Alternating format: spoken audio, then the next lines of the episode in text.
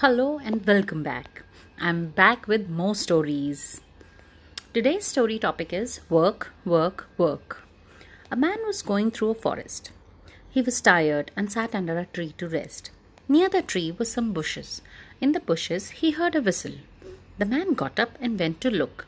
He saw a bottle lying under a bush. The whistle was coming from inside the bottle. The man opened the bottle to look inside. Immediately, a lot of black smoke came out from the bottle. The smoke rose high in the sky. Then the smoke turned into a ghost. It was a big ghost, as tall as a tree. The ghost was red in color. He had red eyes and large golden earrings in his ears. He roared, Give me some work, or I shall eat you up. The man was very frightened. But what sort of work do you want? he asked the ghost. Any kind of work, the ghost replied. You have let me out from the bottle, so you have to give me work to do. I must keep working day and night. The moment you stop giving me work, I shall eat you up. Take me to my house, the man said. The ghost picked up the man. In half a second, he reached the man's house. Again, he said, Give me some work to do, or I shall eat you up. Make me a big palace, the man said. In a few minutes, a palace was ready. The ghost again said loudly, Give me some work, or I shall eat you up. Get me plenty of golden jewels, the man said. Soon the golden jewels were there. Give me some work, or I shall eat you up, the ghost said. Get me nice clothes to wear. At once the ghost brought the clothes. Give me some work, or I shall eat you up, the ghost said. Get me some food. In a second, the man found the table loaded with delicious food. He tried to eat but got no time. The ghost again said, Give me some work, or I shall eat you up. The man kept on giving work to the ghost. He could not eat at all. When night came, the ghost would not let him sleep. Give me some work, or I shall eat you up, he said. The man got very worried. How could he eat? How could he sleep?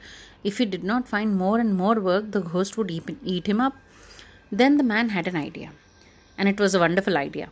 He told the ghost, Make me a tall pillar as high as the sky, and be quick. In just a few minutes, the ghost was back. The pillar is ready, he said. Now give me some work, or I shall eat you up. Now listen carefully, the man said. Climb up the pillar till you reach the top. Then climb down till you reach the earth. Then climb up to the top and come down again. Keep on doing so till I tell you to stop. And mind you, don't waste any time. The ghost was very happy, for he now had plenty to do. He went up the pillar, came down, went up, came down. He went on doing so. The man watched for some time. Then he went inside and ate the food the ghost had brought. After that, he went off to sleep. Next morning, he got up and went outside. He saw the ghost going up and down the pillar all the time. The man was very happy. Many days passed. The ghost kept on going up and down the pillar. At the end of a month, he was still doing it. He now felt a little tired. Please, sir, he said to the man, may I stop now? I have been going up and down the pillar for a month. How can you stop? The man said, You cannot stop till I tell you, so keep on going up and down the pillar. Another three months passed. Now the ghost was really tired. Sir, he said, I can't do it anymore. I must stop now. You can stop only on one condition, the man said. You must go away from here and never come back. I promise, the ghost said. Very well then. You may stop now and take away that pillar with you. The ghost picked up the pillar and ran away.